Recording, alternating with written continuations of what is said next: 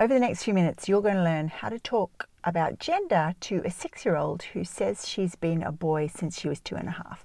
And welcome back to Sitting in a Car. I'm Sarah Sproul, and I sit in a car each week answering a question to help you raise your confident and caring young person who respects themselves and the people around them. And the answer to the question this week is about gender, and it comes from the courage pillar because there are so many times um, in parenting, but particularly in parenting where we're, um, our mission is to build deeper connection by talking about sensitive stuff, where um, we need to show up as a courageous leader inside our family and take initiative and meet our child in places where we never thought we would need to. So the courage pillar provides us with support and information to start conversations, manage emotion around conversations, um, particularly for our child, help them feel heard and understood. Now, there are 12 components to the courage pillar, and we are going to look.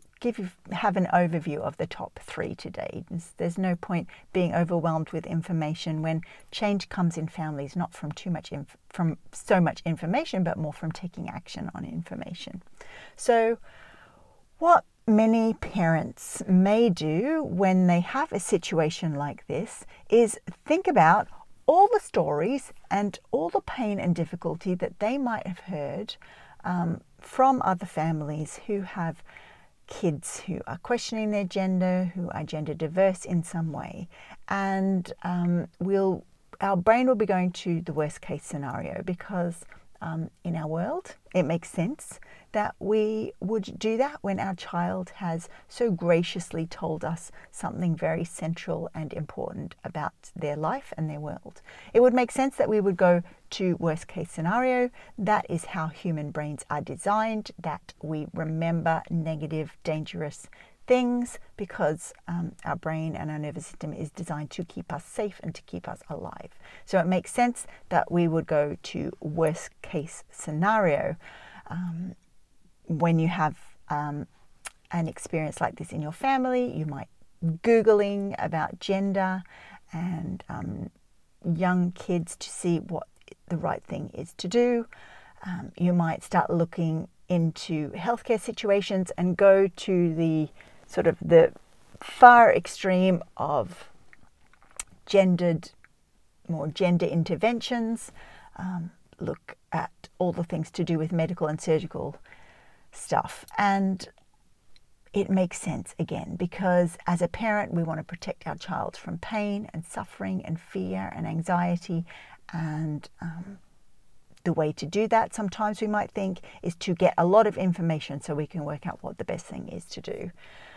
I've learned that when parents particularly default to that looking at all the negative things that can go wrong and feel fearful, um, about them, it's a surefire sign that the courageous tongue tied parent effect is deeply entrenched. Um, it means that while we might, in our mind, want to build deeper connections with our children as a general rule, when the courageous tongue tied parenting effect is in full flow, we are generally, in an instance like this, operating in fear mode. Um, and so that is the opposite or the antithesis of building connection. So, building an evolved communicating family is one that is completely built on connection, where connection guides our thinking and our information gathering. So, the courageous tongue tied parenting effect will lead you to feel unsupported, fearful of the future, anxious and searching for support. Um, maybe imagining that in some way your child is broken, or perhaps um, it's a reflection on you. Uh, maybe you're completely focused on um, making sure you do the right thing. And again, it makes sense that you would do this because every single parent that um, is acting from a place of love and compassion for their child um, will naturally try to uh, reduce the risk of suffering and pain that their child will experience. So, in this episode, let's work out how to support a six year old who's been telling you that she's been a boy since she was two and a half. And so you can move from being a courageous yet tongue tied parent to building your evolved communicating family. I want to remind you before we go into these three points that every answer that um, you get on sitting in a car has connection at the center. Remember that, right? That connection is at the center. So um, let's focus absolutely on your child right now and uh, work out how you can support them to the best of your ability. So, point one educate yourself about things to do with gender and gender diversity. This is an opportunity to take the lead as a parent and get information about something that is very important to your child. They've come to you and told you this thing when they were very young. So I suppose, in the same way that we don't expect our child to educate us about how much screen time is healthy for them or um, how many vegetables they should be eating, we will attempt to take leadership um, with our information or what we know about gender too. So there's a great Irish website called gendered.ie, so gendered.ie, um, which is put together by the people, the lovely people at Belong To, who is an organisation that supports um, gay, lesbian, bisexual, transgender, LGBTQ, queer, intersex, asexual young people. And so it's a great place to start to learn a bit about gender there. And so you're not asking your child, what does that mean? Why are you saying that? We don't want to um, use our child as an education tool because that's not connecting. That's something that is sort of divisive. We are absolutely taking the responsibility for our own learning and seeking out information so that we can interact with our child with some understanding. Point number two let's call a spade a spade. Our world is not friendly or really set up for gender diverse people it's a struggle for them. And so, um, wouldn't it be wonderful to have a culture in your family where your child feels seen and heard and understood? Now, again, when we think about ourselves and what are the things we need to do to be able to provide that, one of them would be to learn to sit with our own feelings. It is quite possible, now I don't know for sure, um, but it is quite possible that you're feeling anxious and afraid about the gender journey or the gender experience that your child will go on for their lifetime. And um, it's very difficult to show up for our child and be there for them in a connected, building an evolved family. Um, start again. And it's very difficult to show up for our child when we are very much focused on our difficult emotions. So, point number two is how do we learn to sit with difficulty and maybe complexity and suffering and hardship um, when we see it in our child? Like, what skills do we need to learn for ourselves to be able to sit and support them through hard things? One of the things we learn inside the Evolve School is um, how we name emotions, name emotions for ourselves, whether they're you know difficult emotions or pleasurable emotions. How when we name them, that can help us manage them.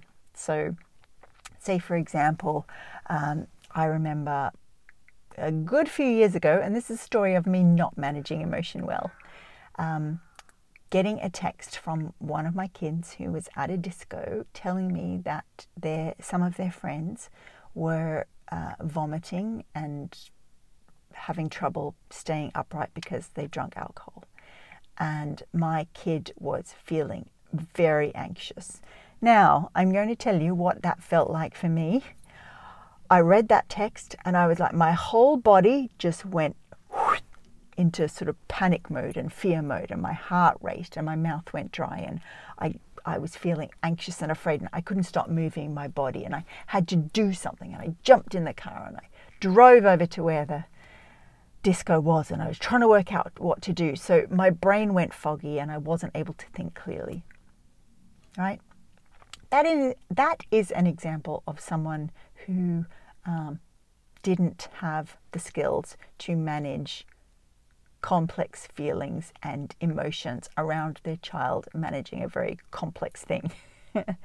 right? And so um, I know now because I've been doing a lot of work on that is how to care for myself in moments where I feel like my child is under threat or I'm under threat. What are the strategies I do? And we learn heaps of strategies inside the kindness pillar of the Evolved Family Method. Things to do with our breath and words to use, um, all sorts of things. There's lots of things. And it takes practice and it takes time, but it's a skill that we learn to care for ourselves. And in the context of this question, it's a skill you learn to be able to show up and care for your child, which is the most important thing when it comes to connection, right? Point number three there is a very common piece of advice that is given to parents when it comes to having conversations about sensitive stuff. I see it all the time, and it's about being led by the child. Um, you know, this idea of don't give too much information, notice what's happening with the child, maybe wait for them to ask questions. Um, in this case, it is absolutely the opposite. We are not waiting to be led by our child, and here is why.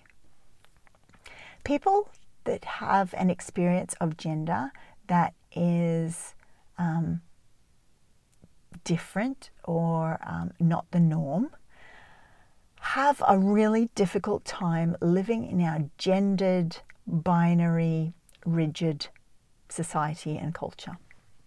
There is a huge incidence of depression and anxiety and suicide in um, gender diverse people.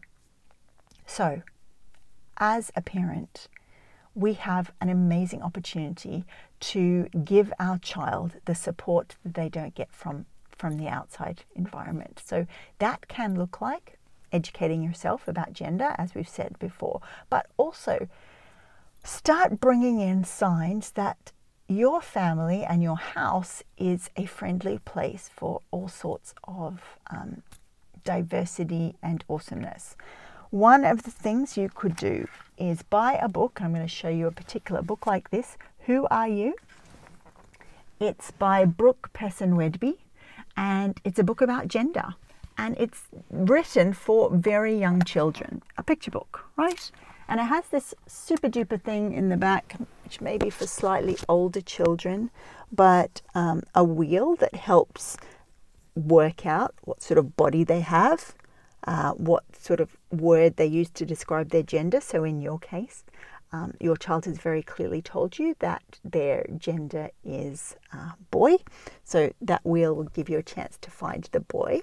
And then this part of the wheel out here is about different sorts of um, things that your child likes. And, you know, one of the one of the beliefs or the teachings that can help um, us raise children who are free to express their gender in any way that feels exactly right for them. And this is not just for gender questioning, gender fluid, trans children. This is for every child because every child can feel constricted by their gender, which can be harmful and um, challenge their mental health if they feel like they can't be who they are. I mean, uh, just a basic example of that would be uh, someone who is identifies as a boy and wants to do ballet, for example, or needlepoint, or um, someone who identifies as a girl and is interested in um, geology and wants to run